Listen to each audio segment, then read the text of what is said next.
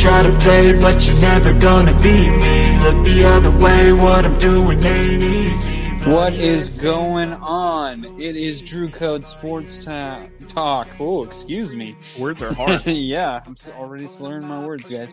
Uh, and I am your host, Andrew Wright, or as you can call me, uh, Future Predictor over here, uh, predicting that uh, it was going to be the Celtics and Warriors in the uh, NBA Finals, and then predicting that the Warriors were going to win the NBA Finals. And as Cody, you and I just watched 30 minutes ago, they they ended up winning.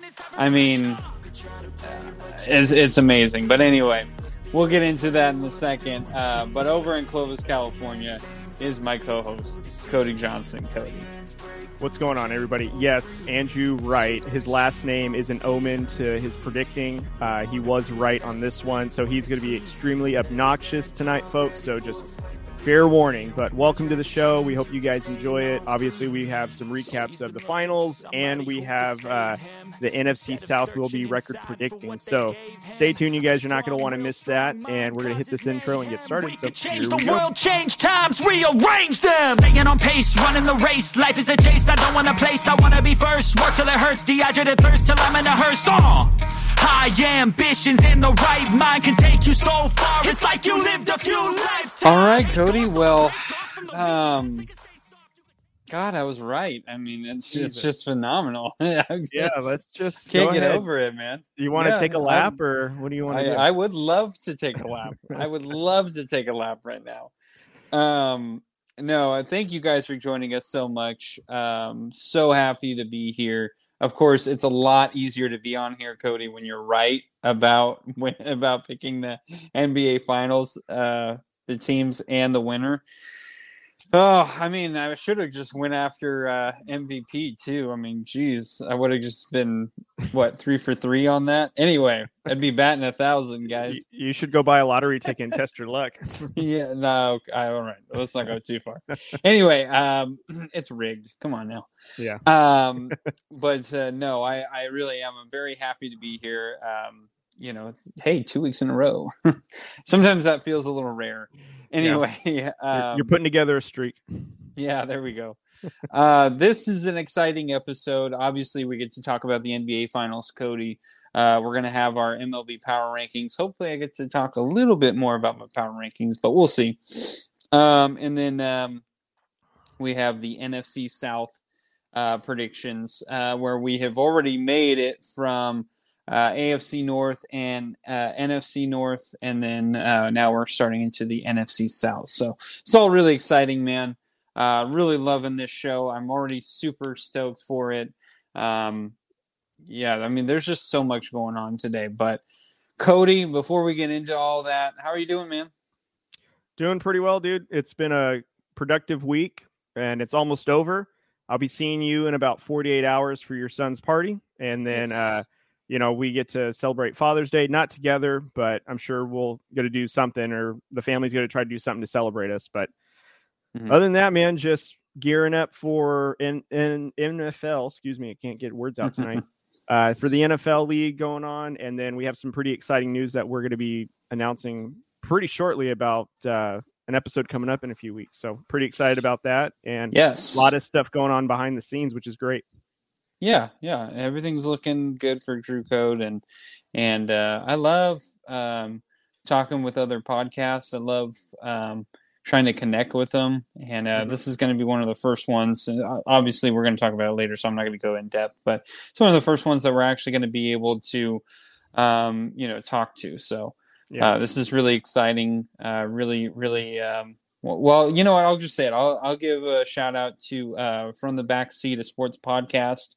Uh, they have invited us on their show, and we have also invited them onto our show. So very soon we are going to have uh, some episodes with them, and I'm very excited because uh, both of their favorite teams, Cody, as I think you had told me, um, are complete rivals to our team. So Yes. that'll be fun. Yeah. So, Uh, so Ethan, who's essentially the moderator or the host, his teams are the LA Chargers, and I think he's a Padres fan. Clark is a fan of the Padres as well, and he's also a Cincinnati Bengals fan. So very very excited and uh, very very very cool guys. So I've been we've been able to correspond with them and we're pretty pumped about it. And they gave yeah. us a shout out last week on their show, so we yeah. were very gracious about that. And you know Absolutely. we're really excited to do an episode with them and collaborate. You know, fingers crossed it goes really well to where we can keep doing it because we would love to expand this to more people to be able to to interact with, and it's really exciting. So. Absolutely. So, uh, big shout out to them. Uh, thank you guys for shouting us out, and thank you for inviting us. And we're we're super excited. I can't tell you how excited Cody and I are to have you guys. Uh, we're I've already thought of like five different questions, and uh, I just need to like write them down and you know do some in depth look at them. But other than that, I, I'm excited. So yeah, I'm all ready for it. Yeah, um, same. And I you know, get to talk a little bit more about baseball, and who doesn't love that? anyway, um, so Cody, let's let's start getting into this. Um, so the Warriors win; they are the NBA champions, uh, 2022 NBA Finals champions. So congratulations to the Golden State Warriors. Um, you know, I think during the regular season, it wasn't.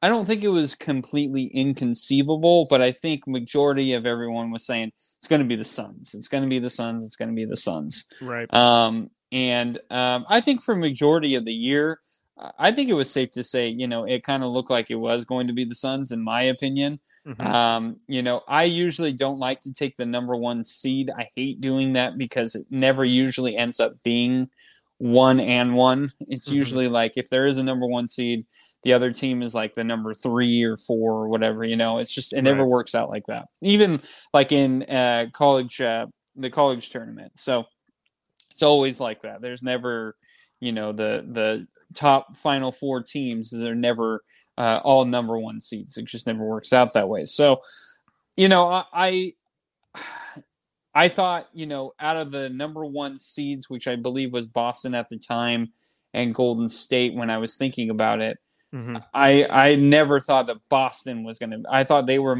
the more unlikely team because they are so young. Right. And Cody, I, I I'm going to start there first. I'm going to start with the negative, and I think we should end with the positive because I think we're going to have a few more talking points on the positive. So um, I hope I don't mix it up on you. So I am sorry in advance, but I do want to bring this up. Um, so the Celtics lost, and mm-hmm. you and I were texting. This was, and this is not on our notes. This is kind of off the cuff here, Cody. You and I were texting. Jayson Tatum was not having a good game. Right. Um, he completely shut down. Jaylen Brown was kind of the guy who stepped up. Mm-hmm. And it was a little disheartening, um, at least for me. Um, I really like Jayson Tatum. I don't think he's bad. Um, I think he is still very young. Mm-hmm. Um, I think he is tired. Um, but I also do feel like he just he's never had to come out of his shell and be the man. Like he's always had the crutch of Jaylen Brown. Sure.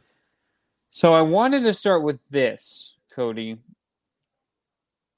I think this this may be overreaction, you know, an hour away, hour past the uh, actual game. Mm-hmm. But mm-hmm. should the Celtics make a change for next year, or do you think they should keep this team and continue to ride with this team? I would keep this team intact as much as possible for a defensive purpose, but I would go out and I would find maybe uh you know a floor general type of point guard that has is not afraid to uh score the basket, not afraid to be there defensively. Um you know, I think that's what they were missing. Marcus Smart is a fantastic defensive player, but he's not a floor general. He's not someone that's like a Draymond Green esque, where he knows where everyone is supposed to be and knows everyone's assignments and kind of gets the ball rolling. You know, one of the things about Jayson Tatum, I think that was difficult is, you know, when he would get the ball on the three and he's going to shoot, his release is kind of his his um, reloading of the ball to shoot is so long that it gives the defender an opportunity to close in on that space. And I think some of the things that Jayson Tatum will have to work on is a quicker release, maybe just when he gets the ball, just getting it up faster. Um, Jaylen yeah. Brown, I think, is somebody who they might want to look at being, you know, a focal point and maybe you make Tatum the ball handler primarily because Tatum with the ball and he's a distributor, very good at that. maybe you mm-hmm. take the pressure off of him and to be the primary scorer. But um, for defensive purposes, this is what got them here is their defense. So I would keep that as much intact as possible. Resign Horford, do what you can to bring back Smart. Um, you know, Grant Williams, uh, Robert Williams for sure needs to come back. Don't let him walk out the door. He is an anchor in your in in your center position. But I would say that they do need some sort of third option or a, like I mentioned, a floor general type that's going to help get them organized, get them under control, because that's what the Warriors had. They had somebody that was under control and settled them down. Boston, once they got the turnover bug, they just couldn't kick it. And they made some small runs, but they were still shooting themselves in the foot when it came to turnovers. I mean, yeah, you know, I think they committed something like 23 or 24 turnovers in this game, and they're one in seven if they commit more than 15 turnovers in a game. And clearly that's what majority of their problem was a turnover bug. And I think that is because they don't have somebody that's, you know, that type of floor general, the one that can get them organized. So that's what I would do if I were them for the offseason.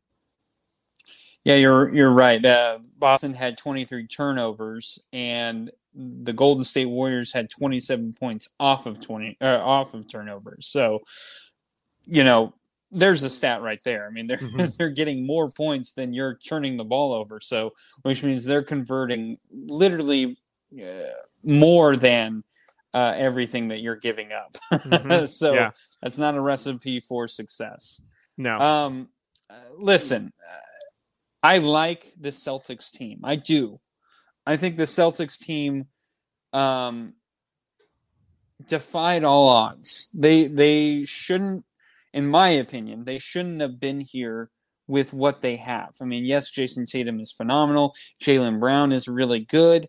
Um, but Al Horford, uh, Marcus Smart, I mean, Robert Williams, I mean, if you would have gone into the season like that, like the Celtics did, mm-hmm. you would kind of be like, um, okay, where where are they getting into the playoffs? I mean, mm-hmm. I mean, I guess the East is that weak, so you could probably make that assumption that they're at least going to get in. But I don't think a lot of people thought, first of all, they were going to have the best record in in basketball at one point, and also I don't think people thought that this team could get in right. to the playoffs, let alone the NBA Finals. So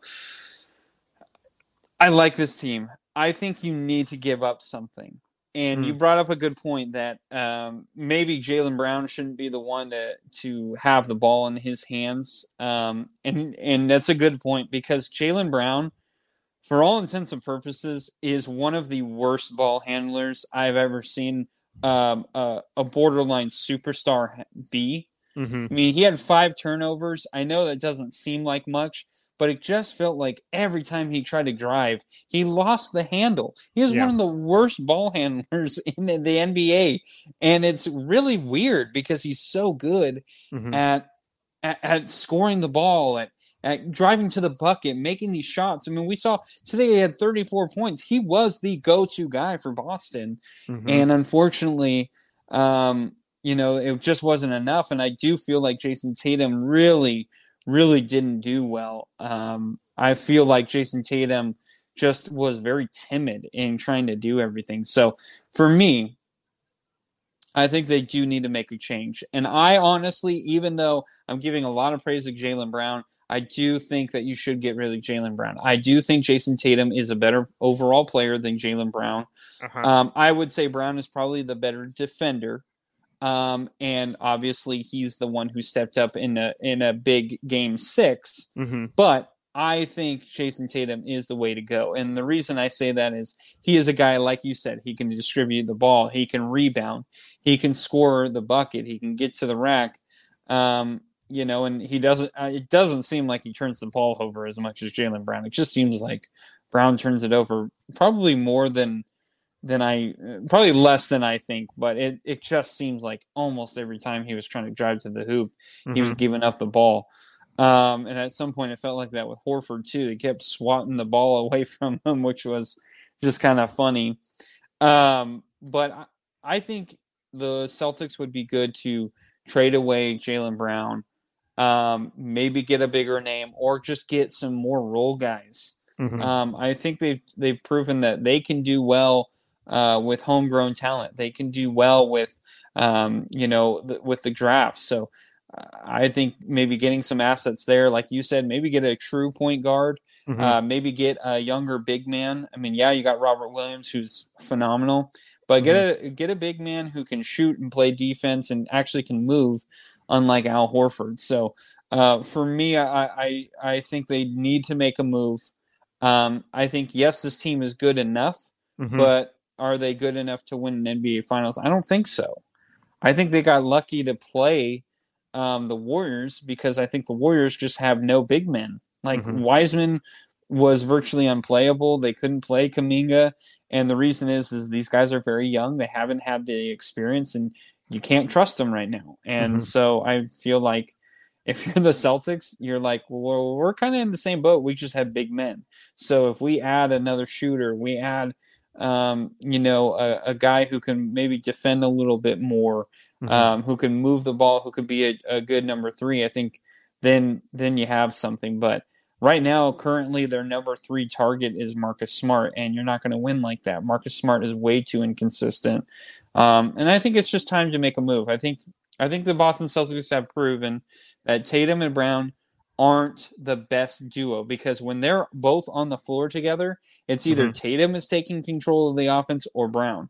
And I feel like that's what they went with. And I feel like, and you and I were talking about it too. He only had like what two points in the second half, mm-hmm. Jayson Tatum. So they obviously were like, just give it to Jaylen Brown. And what does that do to a guy like Jayson Tatum who's still under 25 years old? and um, you're not giving him the ball, and you're he's supposedly your superstar. So right. for me, I think you got to make a change and kind of force Jayson Tatum's hand a little bit of, hey, you have to be the superstar now. You can't give it up to Jaylen Brown. You got to do this. We believe in you this much. You got to go work. And so I think I think he can do it. I mean, in the regular season he was good. Even mm-hmm. in the playoffs he was good. Just the NBA Finals, Tatum for some reason shrunk, and it was very disappointing. Yeah, well, I will say too, LeBron did have a finals. I think his first finals with the Spurs, he didn't show up, played poorly. You know, this kind of mirrors that argument. Though, is that LeBron didn't have as much help as Tatum did uh, in in this team. I, I just my only pushback with getting rid of Jaylen Brown is look with a rookie head coach you turn the season around in january when you guys were under 500 you guys had the best record after the all-star break leading into the playoffs the only thing that beat you was just a golden state team that was essentially destined to win once they got klay thompson back there was no beating yeah. this golden state warriors unless you were just uh, like unworldly and you know let's just hypothetically say that Jayson tatum played up to his potential Jaylen Brown played as well as he did, Marcus Smart and Horford contributed the way they did. Celtics probably do win this series, and now we're not talking about dismembering the the team. We're talking about okay, how can we keep improving it or keep it intact? So, you know, I would say like if we want to roll with this thing one more season at least, or at least two more seasons, I would say that because I don't know what other perimeter player you would trade Brown for and get back that's comparable or that could you know, shine with Tatum. And I mean, Tatum's a good player, but if this shows anything, Brown's the guy you want to hang on to because in the big moments, Brown will show up where Tatum just wasn't ready for that moment yet. And you give Tatum an opportunity to still work with Brown or build around those two. And if you get back to the finals, Tatum understands more what he needs to do, improves on that role. And Tatum still shows out the way he does, and in fact gains better experience because from what it looks like is Jaylen Brown was more of the uh, more of the attacker offensively than Tatum. Tatum looks mm-hmm. so timid that you know he would try so hard and he'd also commit turnovers, especially in this game. And if you're the superstar of the team, you can't really you can't really lose opportunities like that for your team. So I get your point, but I would just say I would keep this intact because there's really no other option that pairs well with Tatum. And for right now, I would still let this team kind of work together for another season or two before we go blowing it up because there's just no other options out there. I mean, unless you can swing a Bradley Beal trade, I would say, okay, that's an upgrade. But I think you do lose a little something defensively because I feel like Brown is better than Beal defensively, but you're gaining a huge upgrade offensively. So you're no you're trading an evil for another evil. But yeah. you know, we'll see how this offseason goes. The draft, you know, is in I think two weeks. So we'll see what they do in the draft and amongst other trades during the offseason. But, you know, I can easily respect, though, that maybe we change a part here and there and then we see where we go. Um, you took the words right out of me. I was going to say, I mean, who do you think who do you think makes the Celtics better? I mean, Jaylen Brown or or if you could swing at Bradley Beal.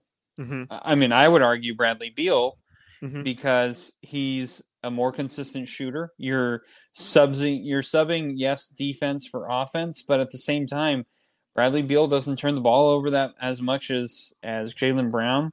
Um, I think he's a more consistent three shooter, um, and I feel like yes, you're going to substitute that that defense, but at the same time, you know, look at the Warriors. I mean, they substitute defense with Steph Curry. They substitute mm-hmm. offense with Draymond Green. So mm-hmm. you can. There's a way to balance it out and, and still do well. Uh, I think it's important to have at least one one or two guys who are like, you know, two way players who aren't going to be great offensive guys, but who are also not going to be a liability. And right. for me, I just feel like obviously the Celtics need to do that, and it's kind of funny too because if I were to tell you that the, the Warriors won this game, I think you'd be surprised because field goal percentage in, in today's game, uh, the Celtics had 42.5 and the Golden State Warriors were only 41.3. One of the bigger differences was the three point percentage. Golden State had 41.3 from three, and uh, Boston was 39.3. Um, but Boston had more more free throws attempted and made. Mm-hmm. Um, they were out rebound by three rebounds. I don't think that's that huge of a difference. Mm-hmm. They both had 27 uh, assists.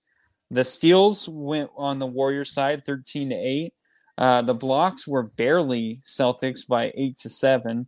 And then it was just obviously the turnovers is, is the big, I think, the big one there. Yeah. Um, but Golden State fouled more. um, Boston had more points in the paint. Mm-hmm. Uh, and surprisingly, Golden State had the largest lead of the game, which was uh, 22 points. So, I mean, you look at those numbers and you're like, how did the Warriors win?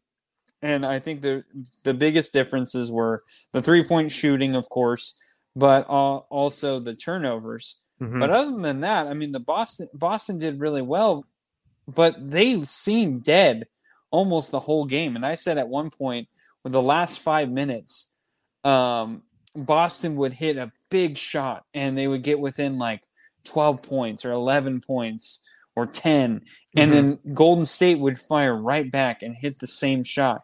And that's what experience does. Just because they hit a big shot mm-hmm. doesn't mean you can't go back down the floor and hit another shot of yourself to go shot for shot for them. And it was just too much for Boston. Boston got overwhelmed and I don't know, man. It, it, it you look at those numbers and to me it just is like I think something does need to change.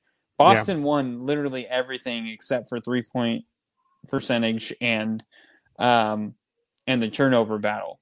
And I think there's there's a big there's a big re- you need offense. You need more offensive guys. Mm-hmm. And that's what I'm saying. Maybe get rid of Jaylen Brown, or if you feel like getting rid of Jayson Tatum, I wouldn't highly recommend it, but you could make a case for Boston and say, hey, he sh- completely shrunk. Yeah, he's a great regular season guy, but uh, I'd rather have the guy who can who can win in the playoffs. So, um, you know, I think you can make that argument. Yeah, I mean, I would keep Tatum too because if we're really being honest with ourselves, can we?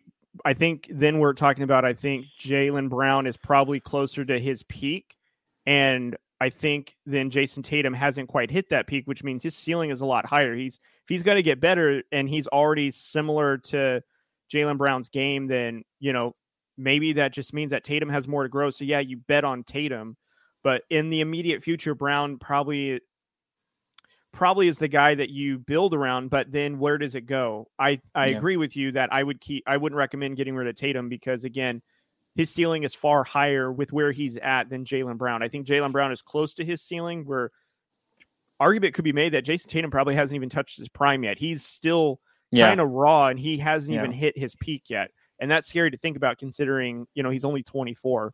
I think that is a 100% accurate statement. Yeah, and just briefly too, I'm looking right now on uh, uh, a website right now. It's uh, Spotrac. It's tracking free agencies for the upcoming uh, NBA free agents. There is not a whole lot of centers, power forwards, or point guards that are available at good quality. So I don't know what the Celtics would want to do, but you know, maybe you wait until next season when more free agents come available before you make major changes. Yeah. Especially if you want to make a decision to get rid of Brown or Smart or Horford or Tatum. But that'd be just my opinion if I were their GM. Quick thought. Anthony Davis. He was rumored to go to Boston before he went to LA. Uh-huh. Might not be a bad it might not be a bad situation. He's a guy who plays defense. He can shoot. Mm-hmm. Yes, he does get injured, but as Boston has shown, they can do okay without guys uh, who get injured, and they can hold the fort down until they come back. What do you think? Um, I'm not opposed to that, but who do, who are we getting back? I would say if it's not Smart and Brown, I don't want it. Yeah, I was gonna say it had to be Jaylen Brown. I, I would assume probably I- maybe both Smart and Brown. I think you could get. I think you could swing both. I think it would help, but then I would um some part of me would want to get um Miami involved because Duncan Robinson's just kind of wasting on the Heat's bench and find Yeah. a way to also get his contract on the Lakers just so we have a shooter. But that would just be me being selfish. But yeah, I would do I would do Brown and Smart for um AD. And I think that would clear Yeah. up a little bit of salary cap, but then Yeah. we lose a ton of our size, which, you know, LeBron can't play five, especially if he wants to be the ball handler. And Yeah, the- but I th- I think the way that I mean the Warriors I think again prove that you really don't have to have a traditional big man. I mean Draymond Green was their was their big man. Yeah. He's I think he might be shorter than Andrew Wiggins or like just as tall as Wiggins. So yeah. I think he kind of proved that. Uh, I think, well, I- not him. I think the Warriors proved that uh, it is something you can do. I'm not saying have LeBron there. I, I agree with you as the five. Probably have to get someone else there, but I don't think going smaller is necessarily uh, a dumb move. Sure, I get you. All right, let's talk about the winners. We talked enough about the Celtics. Uh, I think it was just disheartening uh, that the Celtics really. I mean, it was a close game. Thirteen points isn't isn't a ton. Yeah. But um, I think it was more disheartening that you know it felt like the Celtics really had a good chance to win this game, go to Game Seven, um, and um, I just. I just felt like it was going shot for shot, and it really discouraged Boston. And that's what's wrong with having a a young team. They just don't know how to get out of that funk yet. Yeah. But let's talk about the winners. So, uh, uh, this is the fourth NBA Finals championship for the for this Golden State Warriors team for the for the core of Draymond Green, Ste- uh, Steph Curry, and Klay Thompson. All three guys completely deserve it. I love Mhm. Draymond Green. I know he talks a lot. I know he's not a, a huge fan favorite, but I just love the confidence that he has. And today he really did step up. Yeah. He had 12 points. Uh, he had some big. He had like two big threes Yep. um, late in the second half. He had two blocks, two steals, eight assists, 12 rebounds. hmm He did everything, and he only had one foul.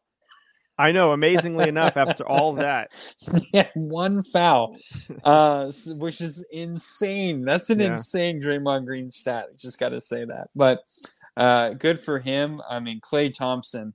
I don't know what you can tell say about this guy. This guy went through hell. I mean, Yeah. this is every NBA player's worst nightmare. You you you uh, get this huge injury where it takes you out for the rest of the year Mhm. and then you're getting ready to come back, and then you have another huge injury that takes you out the second year in a row. Um, and uh, congratulations to him. I mean, he, it was well deserved, and I think he showed, even though he wasn't great. I Mhm. think to me, he proved that he should be. Uh, if you're going to pick Klay Thompson or Jordan Poole, I, at least right now, it's going to be Thompson. Poole is going to Yeah. have to come off the bench because um, Poole had some really terrible shot selection. Mhm. It was awful. I mean, you and I were texting about it like for like 15 minutes. We are like, dude, what is he doing? yeah. What is he seeing? So, um, so congratulations him. And then Steph Curry, uh, the finals MVP. I mean, it was well deserved in my opinion. I, I didn't think. I know there was a lot of chatter about, oh, maybe Wiggins, Wiggins, Wiggins. Listen, Wiggins had a good game four and game five. He had He two was good games. he was phenomenal. Two two good back to back games. He was also awful in game one and two, right. and everyone kept saying he needs to step up. He's a guy that the Warriors need to step up, and he didn't even step up in game three. He stepped up in game four and five. yeah. finally um but uh steph curry was i felt like was great the whole series he had one game Yeah. where he only got 12 points but he affected what the how the celtics defended and they actually ended up winning that game anyway so Yeah. for me uh, it's got to go warrior uh, steph curry i think he was no doubt about it the mvp cody what did you feel I mean, of course he should have been MVP. For those that think Andrew Wiggins would have won MVP, I think sure if you want to just really analyze things, let's just take Steph Curry off the team. Does Andrew Wiggins keep this team uh, as a championship team? No, I don't think so. There's a reason why Steph Curry did what he did. In game four, he scored 43 points and closed out, or not closed out, but beat Boston in Boston when he really didn't have very much help. Klay Thompson shot fairly decent. Jordan Poole didn't shoot very well. And Andrew Wiggins particularly didn't shoot very well. He just played pretty decent, pretty good defense on Jayson Tatum. Yeah. But Curry scored, I think, out of one game, every game he scored, I think, 30 points. The only game he didn't score was game five, but he had the rest of his team to to pick him up, which probably took the life out of the Boston Celtics. The fact that they did the best they could on Steph Curry, going 0 for 9 in game five, and yet the Warriors still won on at home when they were, I think, down from uh, some part of that game, and then they ended up coming back and maintaining that lead. But this is 100% deserving for Steph Curry. In my opinion, he should have won 2015 Finals MVP. yes And we got to stop this whole like just because you play defense on the best player, which my argument would be Andrew Wiggins did play really good defense, but is it good defense or was Jayson Tatum just in his head and making poor decisions? So Andrew Wiggins was there at the time of that defense. And I'm not saying again he didn't contest a lot of shots, but I'm just saying like if Jayson Tatum, you know, was playing normal, Andrew Wiggins is no more than just a defender on there. I don't think he really swayed the series that much. I think more I think more Tatum was in his own head than Wiggins playing defense on him in my opinion. Can, can I cut you off right there, real quick? Shoot. Cody, I, I think it's safe to say both things can be true. Wiggins played good defense, but also Tatum wasn't great in this Mhm. series. And I don't think it was because of Wiggins. I think it it had a factor in it. Sure. But exactly what you're saying. I feel like he it was um, he was also in his head and and uh, just lost a lot of confidence. I think Mhm. it's okay that both things are true. I- Yeah, I, know don't? I don't see what's wrong with that. You know what? You're 100% right on that. I I accept that. And I will give this example too. Wiggins played good D um to where I will say too though the Warriors played a collectively good team defense on him themselves.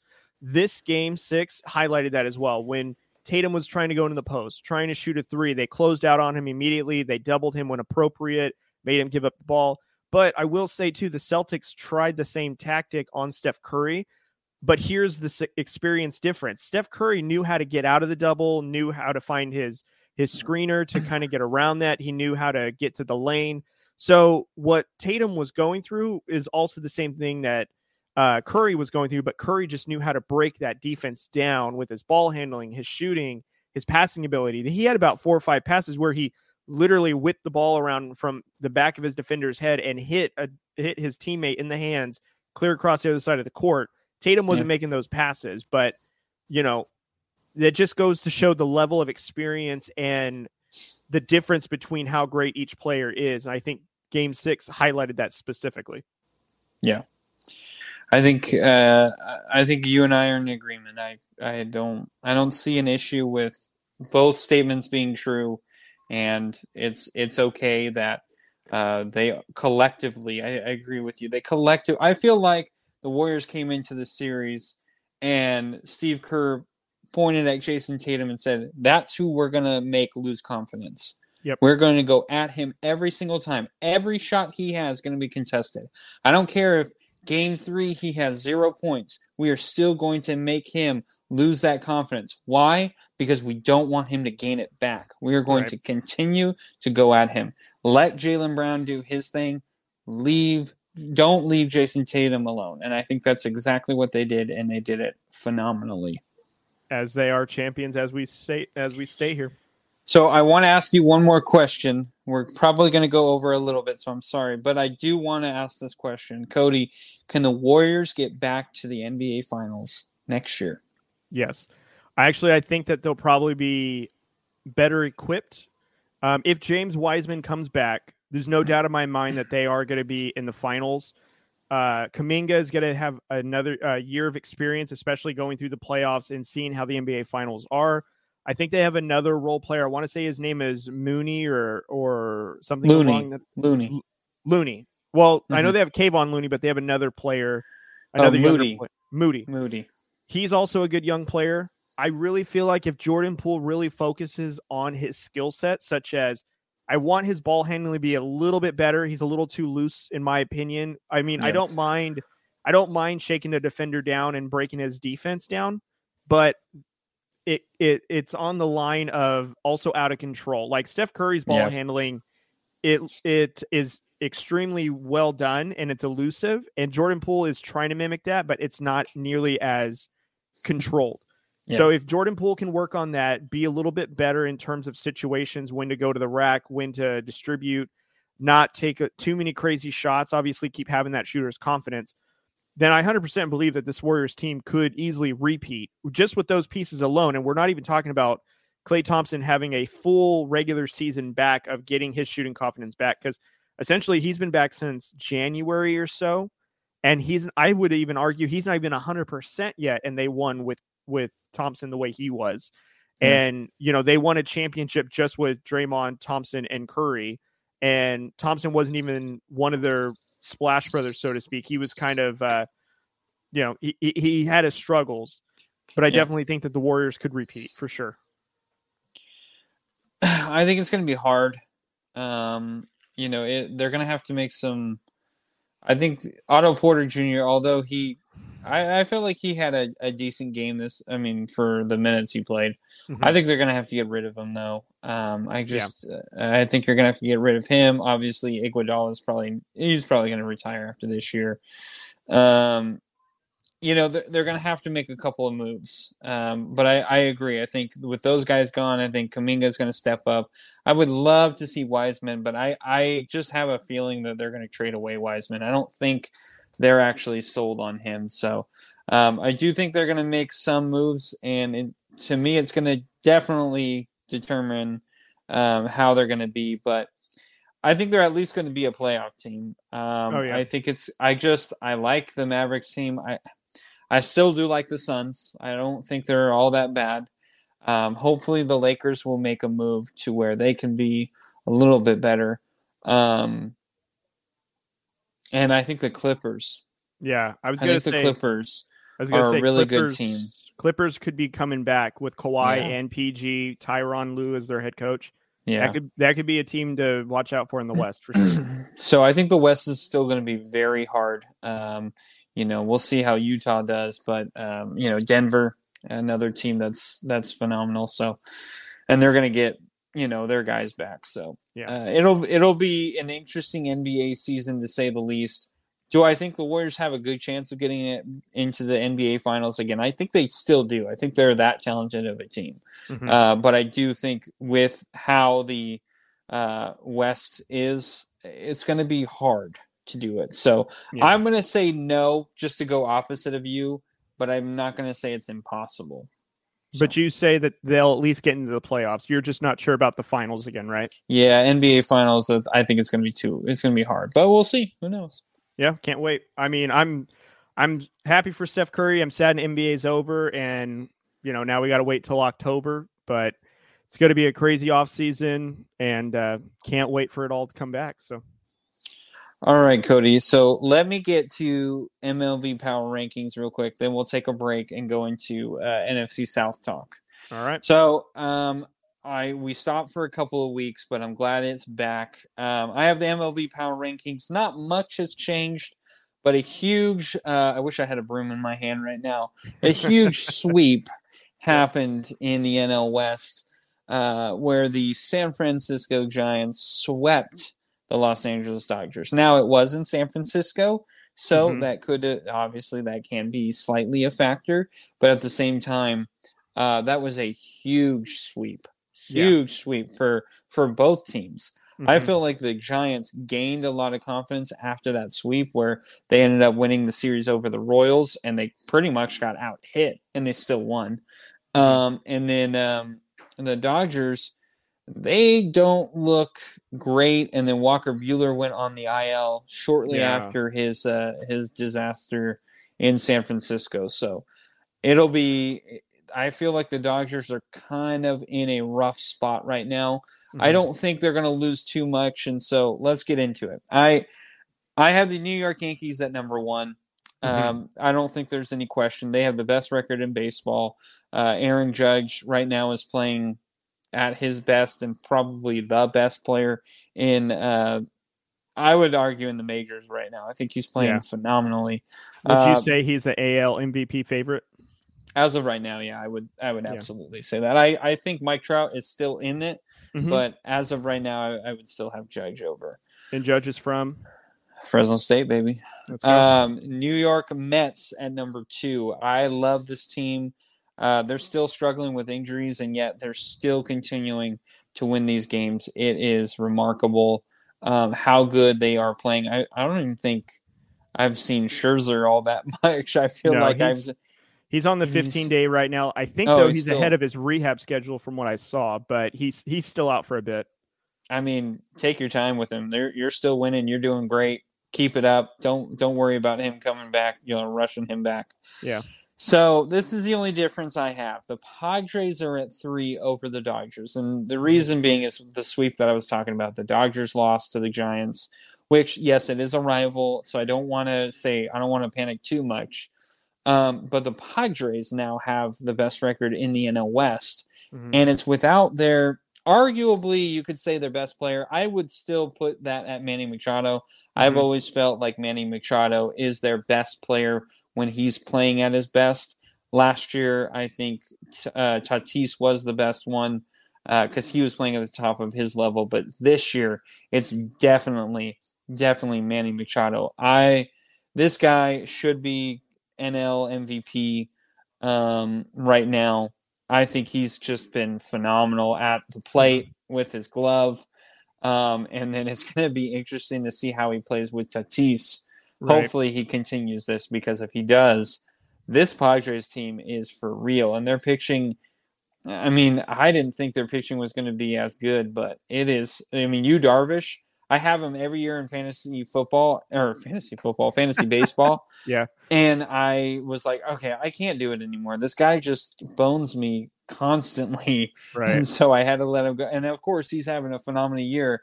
And there was a point where I was like, maybe I'll try and make a trade for him. I was like, nope, Andrew, don't do not fall into the trap. It's gonna happen. You're gonna get him. He's gonna fail. Don't Yeah. do it. Just let him be. So uh, good for the Padres. Obviously, I have the Dodgers at four. Uh, no explanation there. They still have a great team, regardless of losing Walker Buehler. Uh, Kershaw is still not looking great, but he's still not the worst pitcher in in the league. So Mhm. um, you know, Kershaw is still a, a I, I mean, he's still a guy who could be a number two in the rotation. So I don't think that's that's bad. Mhm. Um, and then the Houston Astros at number five. Um, again, they're not in a great division. Obviously, the Angels have been struggling lately.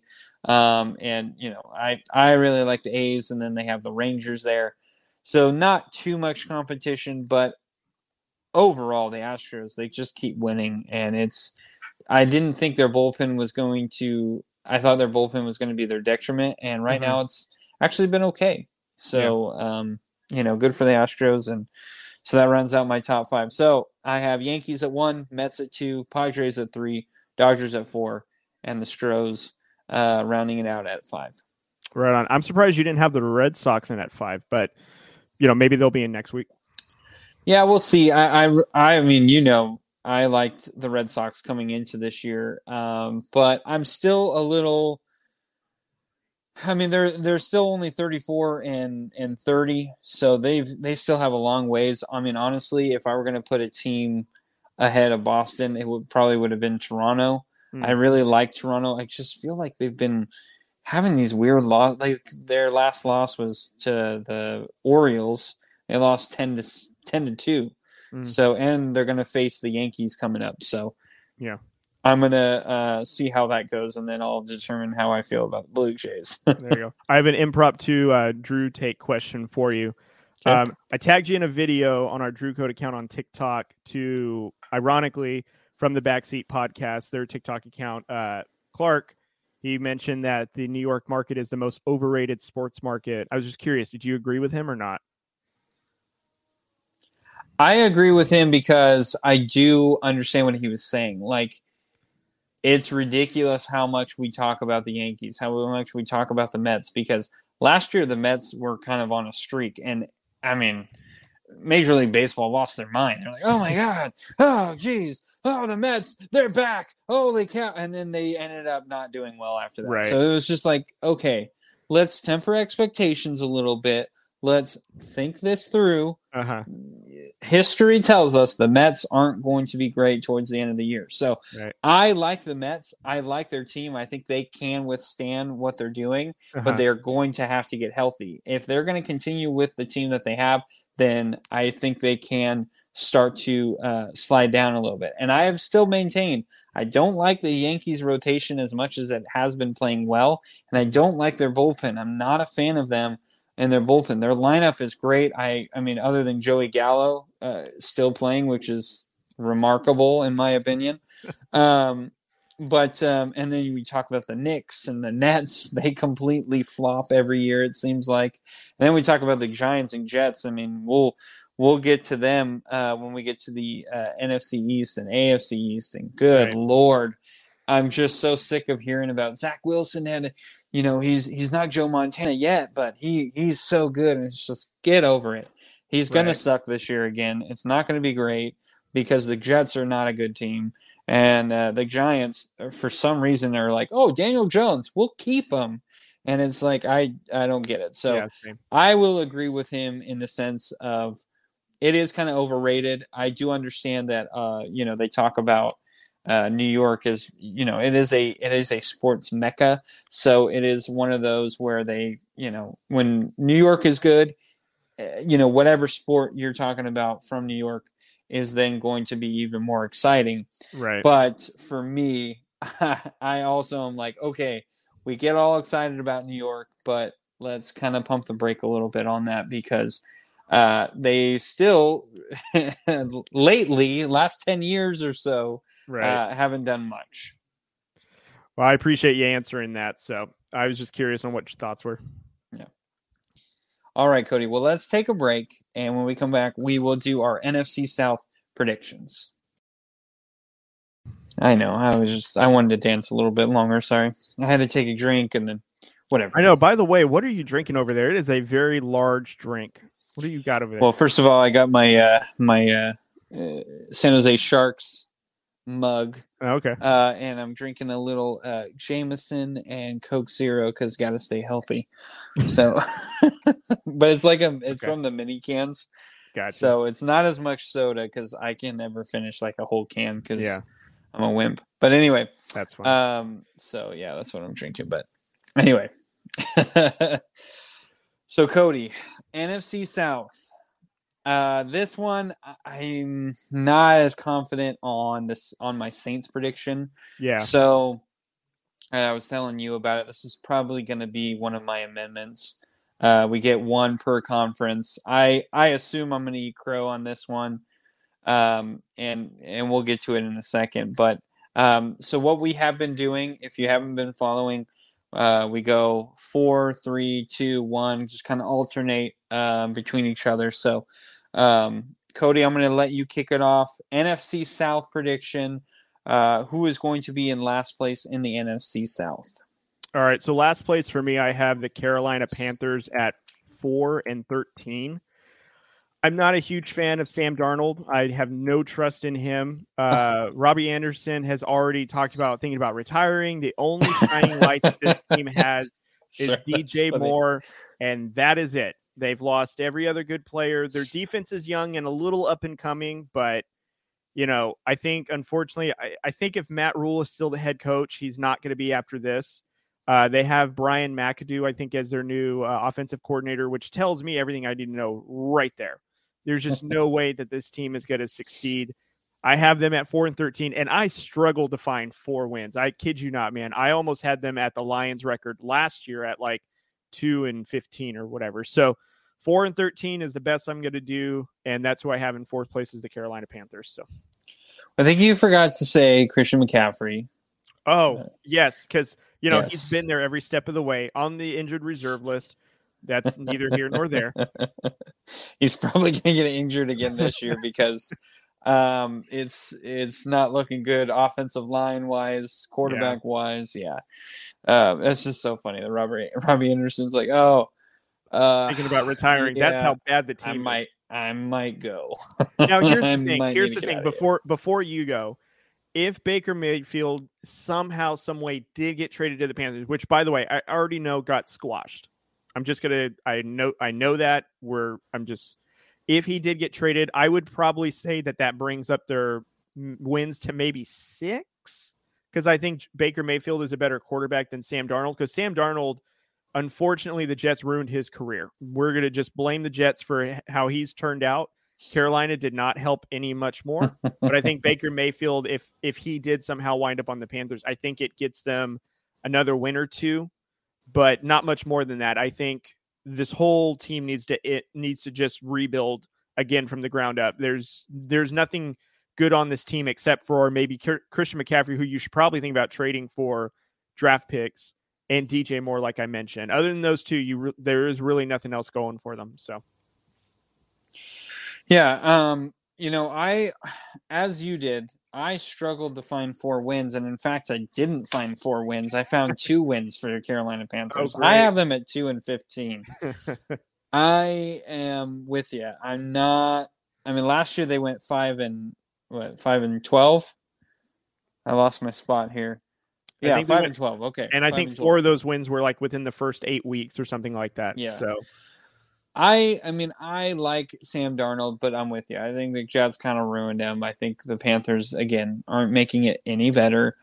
I actually like Matt Rhule as a coach. Um, I don't think he's been a bad coach. I don't think he's necessarily been coaching them out of wins or into losses. I feel like mm. it's been more just kind of unfortunate circumstances. He has had no quarterback. I mean, he had to use Cam Newton last year. Yeah. Um, who scored a rushing touchdown and was yelling, I'm back. And then the last two weeks proceeded to do absolutely nothing.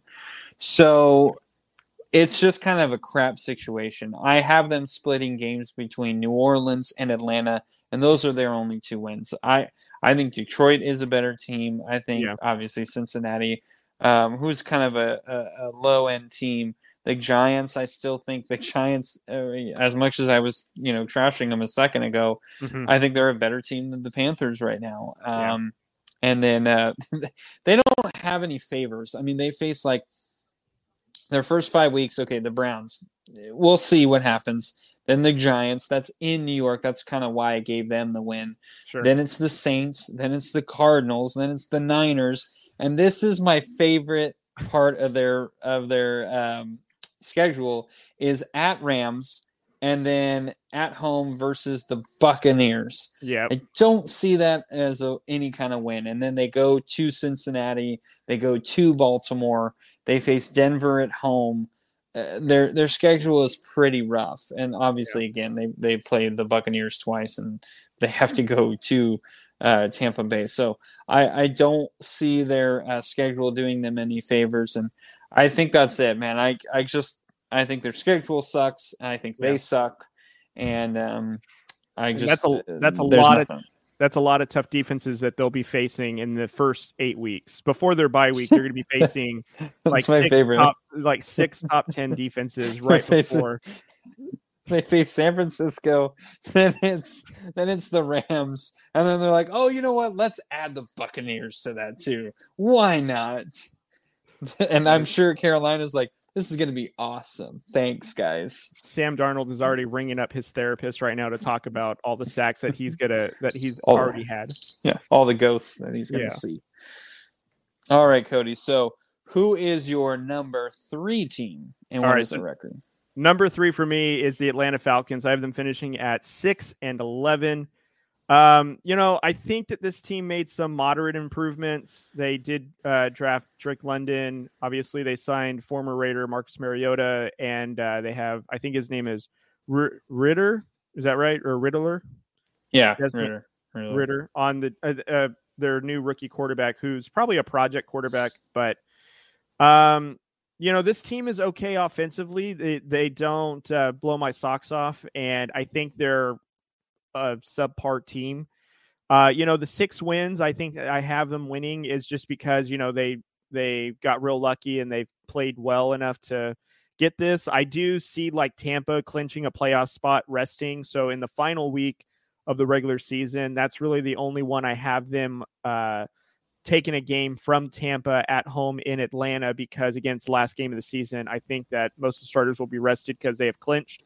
And you know, majority of the time, the lower end team usually plays that game pretty hard for pride. So that's the only Yeah.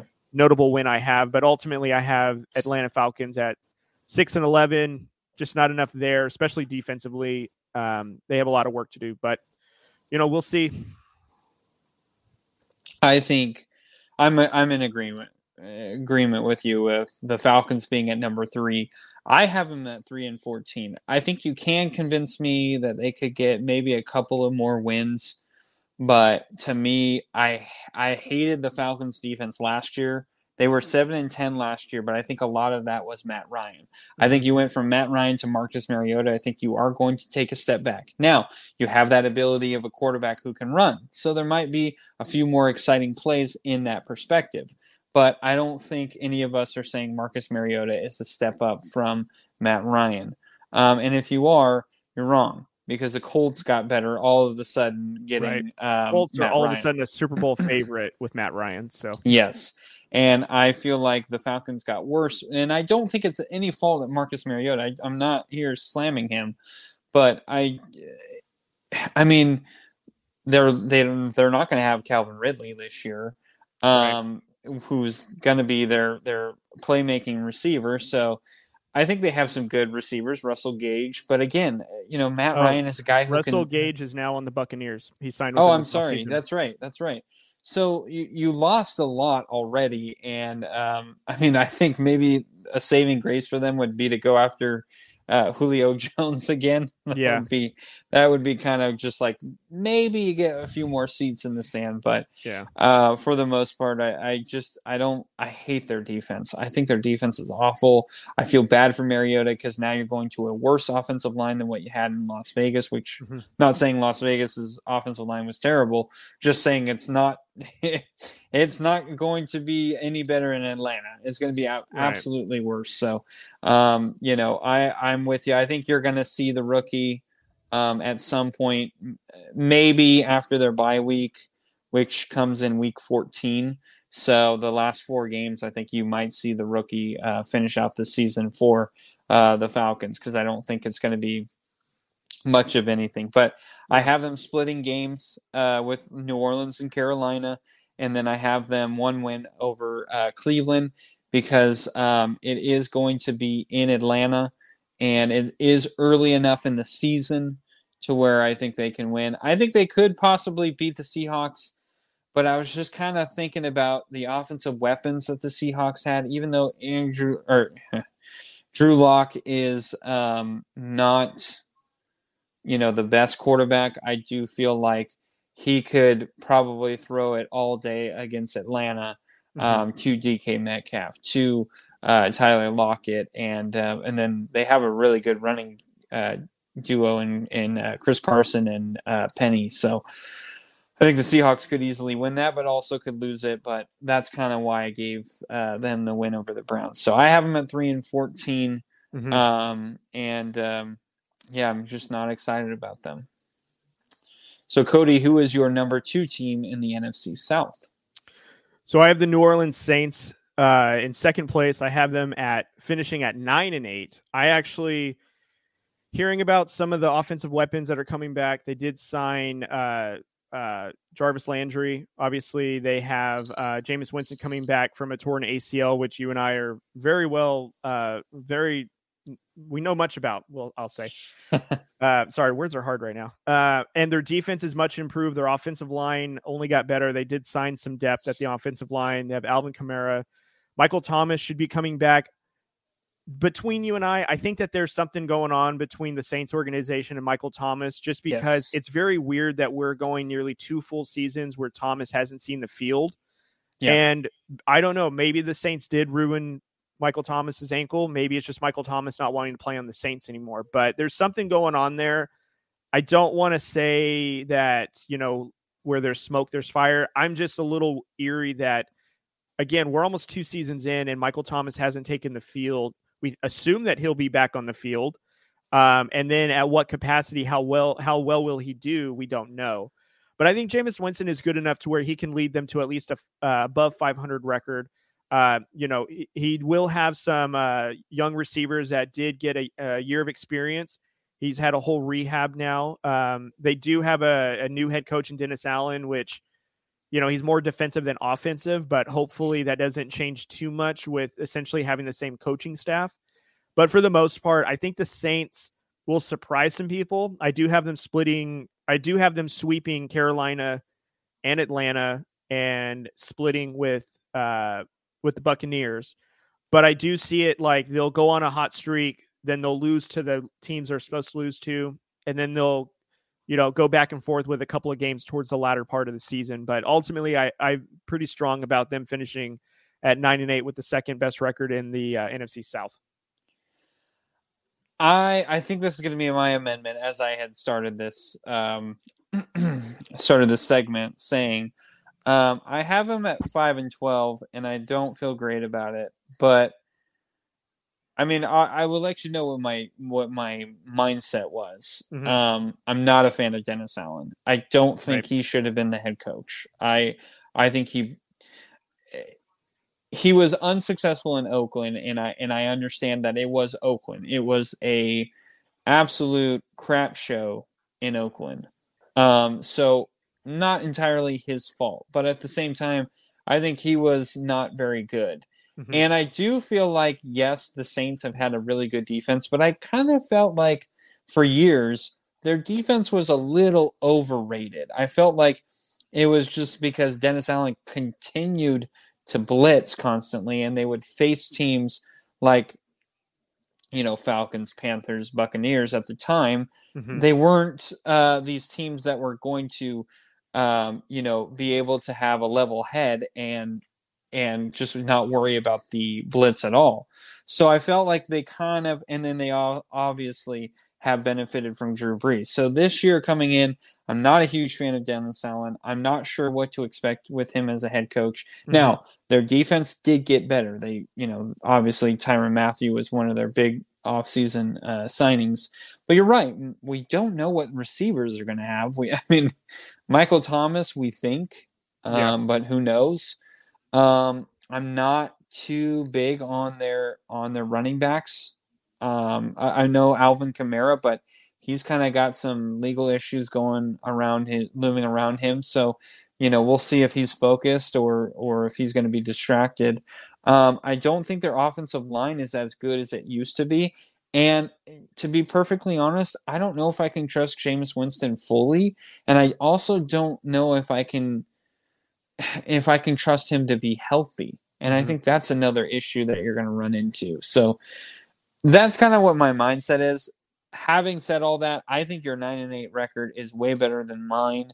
Um, I will already admit that. I, you know, I was looking. I was like, I think I might want to give them like a win over Minnesota, a win over Pittsburgh, but I just kind of gave the other those teams the wins because it's in Pittsburgh. Mhm. Um, the Minnesota, like a Philadelphia, it's in Philadelphia. Um, you know, Arizona, it's at Arizona. I kind of gave the Vikings the win because it is going to be overseas, and I just trust that Chris, Kirk Cousins is going to be himself. He's not going right. to change who he is. He's going to be consistent. And mm-hmm. Jameis Winston, he's either really great or he's really bad. He's never kind of in the middle. So, right. Um, and I feel like he thrived with Sean Payton. Now that he's with uh, Dennis Allen, that's what I'm a little worried about as well. So um, that's why I have Saints so low. I think I'm way off on that, but um, I'm going to stick with it for now. And uh, I fully anticipate that that is going to be my amendment for the NFC. Sure. the only thing I will say before we move on to number one is I think you're you being a little cautious regarding the team is understandable. But I will say too that this team is probably going to look closer to like a Tennessee Titans as as uh, a coach Mike Vrabel defensive first team where I think that what you'll see is you'll see the Saints that defend the ball very well, create turnovers and takeaways, and then give it back to the offense. My thing is, is the reason why New Orleans kind of struggled the way they did. They did finish fairly decent. I think they were just below 500, but were relatively competitive through the whole season. Was yeah. because they just didn't have a reliable quarterback. yet you know, was it Taysom Hill as your QB who couldn't throw the ball very well? Then you had yeah. Trevor Siemian when Taysom Hill was injured. You had no Jameis Winston for you know oh, I think it was 60% of the season. Yeah. So, you know, given those factors, if Jamin Winston, if Jameis Winston is healthy and he comes back, we can easily agree that that is an upgrade at quarterback. And at, if at the very least, Jarvis Landry does help them in the receiving position because he's a veteran. He's still got a lot of life left in him. He was very productive in Cleveland. I think we can agree that uh, Jameis Winston is an upgrade from Baker Mayfield in terms of throwing. So I will say that this will probably look like more of a, a defensive team first. They're going to be known for their defense, and the offense is going to supplement and score the points. But you're going to see a lot of drag out games, maybe a lot of like 16 to 10 scores, a lot of, you know, 13 yeah. to 3 scores. You'll probably see a majority of that throughout the season with them because, again, they're going to be anchored on the defense, and the offense is just going to do enough to get by. Nothing yeah. more and nothing less. At least that's how I see this team constructed. All right, Cody. So, who is your number one team in the NFC South? Oh, I think go- we already know. yeah, I think it goes with no surprise. It's the uh, Tom Brady Buccaneers. Um, oh, I have oh. them. Yeah, new new team. Uh, I have them going twelve and five. So last season I was a little overzealous. I sure. think I had them at fourteen and two or fifteen and one or something like. That. I think that. you had them at like fifteen and two. Yeah, I was a yeah. little. I, I overshot this one. This one I think is, in my opinion, I feel like that this is a little bit high in the wins column, but I feel like that 12 and 5 is super achievable, way more, you know, way more palatable than 15 and 1. But I think Tom Brady coming back, Todd Bowles is the is the head coach. Uh, outside of the other uh, coaches that still remain intact because Bruce Arians basically just handed over uh, Todd Bowles the team, which it sounds like everyone is pretty uh, reinvigorated to be back into football. Tom Brady is coming back potentially for his last season. I'm going to just say this is probably his final season because he signed that 10 year, $375 million uh, commentating contract with Fox. Yeah. You know, I'm pretty certain that there's a deadline to where he's going to be there. I'm sure they're not just paying him 300 plus million for nothing. Uh, so I'm pretty certain that this is probably his last season. Um, you know, he still has Mike Evans, I'm pretty certain that Rob Gronkowski is going to come back. I don't see Rob not coming back yeah. for Tom Brady, especially if this is his last season. If not, you still have OJ Howard there as your secondary tight end, who's a very good tight end. Um, you know, you have Chris uh, Godwin, who is still on the team, coming back from an ACL injury, but probably will be back some point in the season. Again, you mm-hmm. have Russell Gage that signed with them. That's going to basically be their new Scotty. I think it was Scotty Miller. Who, Scotty Miller. Yeah, Scotty Miller, who basically was a slot receiver that Tom Brady liked. I think Russell Gage, obviously being more athletic and speedier, will probably fill in that role. The defense is the biggest question mark. I don't know if they've addressed secondary very well.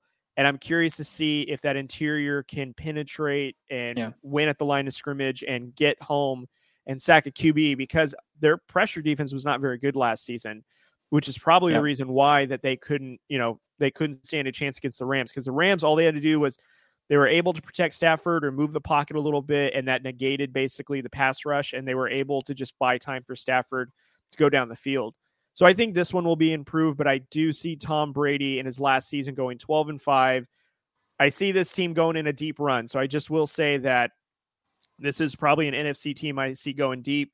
Whenever we get to the playoff predictions, if we ever go down that route, I think this is an interesting team to look out for. But ultimately, I have uh, the Buccaneers going 12 and 5 to finish first place. All right. I think I am the I am the person that is overzealous on the uh, Tampa Bay Buccaneers. I have the Buccaneers. Last year they went 13 and 4. I have them going 14 and 3. Okay. Um I think first of all their schedule is very uh, favored towards them Mhm. um, because they face teams like Dallas. Yes, it is in Dallas, but I mean we're gonna get to them um, when we get to the NFC East. Yeah, right. and um, I don't like the Cowboys. I think Yeah. they're lucky that they're in the division that they are in because if they are in the NFC South, if they're in the NFC uh, West, they're not going to do what they're doing. Um, which I think they're going to win a few games that I was actually surprised that I think they will, but at the same time, like I said, I, I feel like it's a benefit to uh, what division they're in.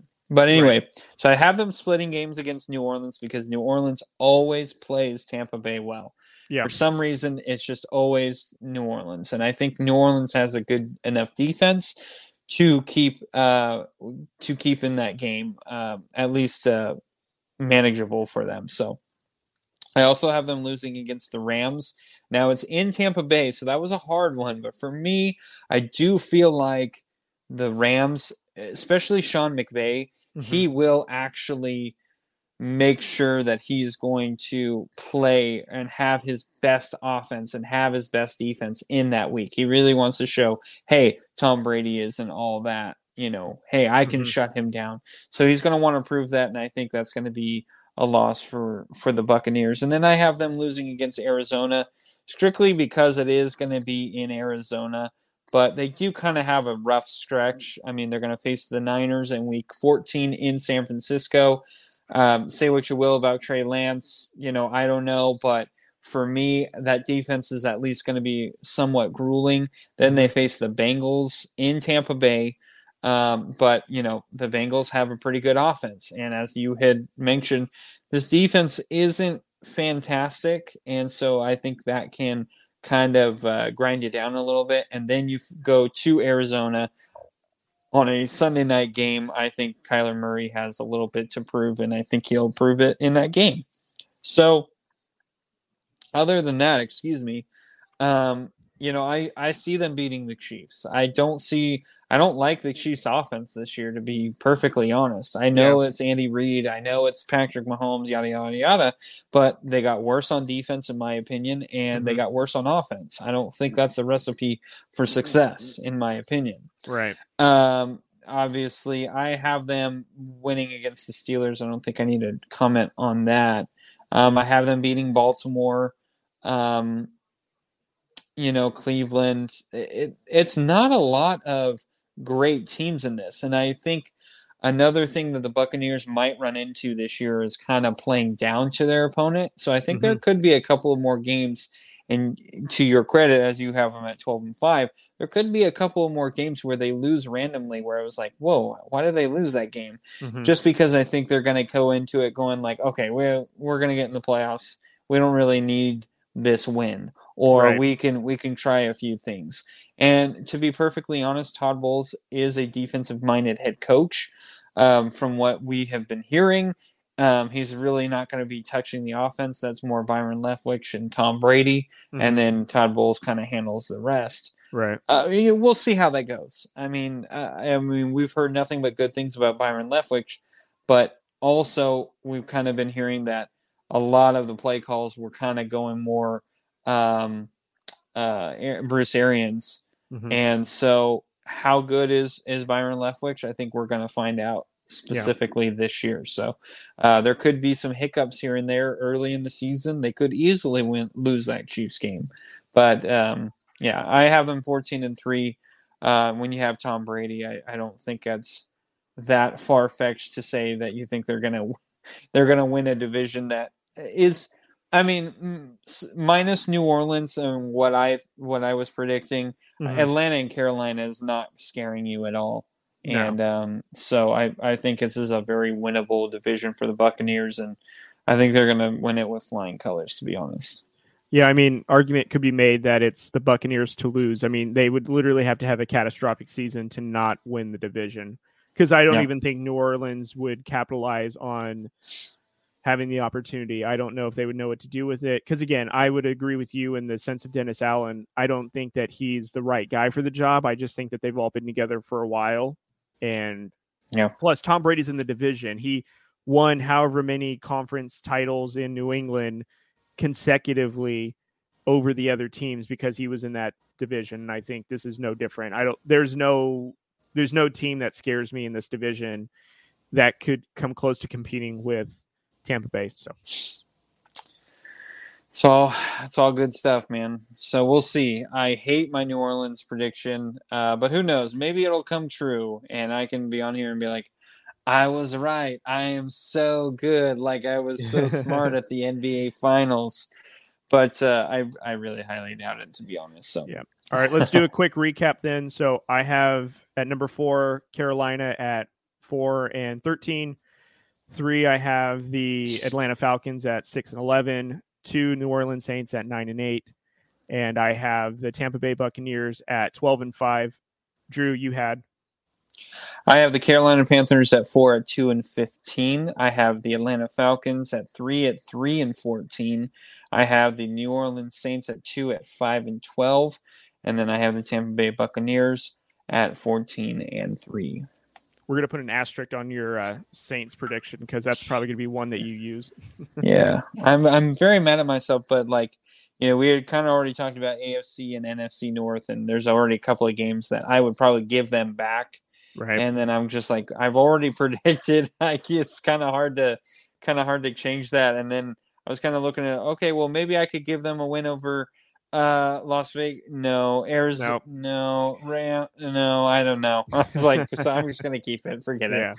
So I'll keep it, but I know I'm gonna eat crow on that. But that's all right. All right. So uh, thank you guys so much for listening. Um, Cody will probably put a little more touch on this, but I'm going to touch on it first. Um, we are going to be starting a uh, fantasy football league. Uh, we're still determining whether we're going to do uh, ESPN or uh, the NFL Fantasy app. And if you say Yahoo Fantasy, I'm going to come over there personally, slap you in the face. I hate that. I'm sorry. I hate that app. Anyway, um, so ESPN or NFL Fantasy, we're, we're trying to figure that out. But if you'd like to join, please let us know. Email us, uh, message us on, or DM us on uh, any of the social media sites. We want to hear from you, even if it's on like TikTok and you want to comment on it. Feel free. We want to hear from you. We want to know if you want to join, so that way we can get it started. Um, we're trying to get some things together for prizes and whatnot. So uh, we will uh, let you know as soon as we figure all that out. But uh, please, if you are interested, let us know. We want you to join us. I have my uh, I don't, well, I don't know if you're going to be able to see it, but I got my fantasy uh, uh, fantasy football champion trophy right behind me as I won last year. So if you want to face a champion, you know, come over to our league. Um, so but um, thank you guys so much for listening. As I mentioned briefly, go join our social media pages, which is Facebook, Twitter, Instagram, and TikTok. It's all Drew Code Sports Talk except for Twitter, which is Drew underscore code. So go check us out on all of that. Follow us, like, and comment on anything we post. Uh, we always want to hear from you. Also, subscribe to YouTube channel, uh, which again is uh, Drew Code Sports Talk. And if you're not watching this, you're hearing this on on podcasts, which we're on all the major podcasts, which is Apple Podcasts, Spotify, and iHeartRadio. So uh, go check us out and uh, write a review. Uh, give us a five star. Let us know what you like about our uh, about our show, and even if it's a one star, let us know what we're doing that you didn't like, and so that way we can uh, continue to get better. Um, but um, we appreciate all the love and support, and uh, like I said, we always want to hear from you. So let us know what uh, what you like. Um, and then go check out our partners over at fnxfitness.com. They have great workout gear, great workout supplements. I am so far behind on my supplements right now. I need to uh, get back into it, I unfortunately, but Uh, you can use our promo code by getting uh, 15% off your whole purchase by using the promo code DrewCode15. It'll be in the description, uh, in the show notes, in the podcast, and on YouTube as well. So go check it out. And, uh, you know, go check them out. And they sell out really quick. So you're going to need to, if you're interested, you need to go do it now. Uh, just to see what you're going to want to get, and uh, like I said, get 15% off. Why not? I mean, what are you doing? I mean, absolutely, just just go do it. So, thank you guys so much, and I'm to throw it over to Cody, and he is going to finish this off. That's right, guys. So again, thank you so much for joining us. As Drew mentioned, subscribe, download our podcast, our YouTube channel. Again, if you guys want to join us in a fantasy football league, shoot us a DM on any of the social media platforms. Send us an email. We'd love to get you guys in in the league with us and have a good old time. Uh, more details to come.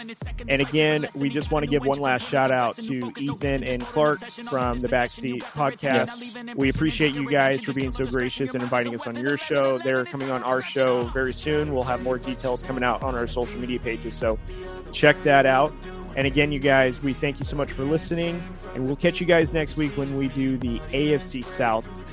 Probably, arguably, one of the fir- uh, worst divisions in all of football, but nevertheless, we will still do it for you guys because we have nothing else better to do. So, anyways, you guys, we appreciate you guys. Thank you so much for listening, and we'll see you guys next time. See ya. He's been looking for somebody who could save him instead of searching inside for what they gave him. A strong will, strong mind causes mayhem. We could change the world, change times, rearrange them. Staying on pace, running the race. Life is a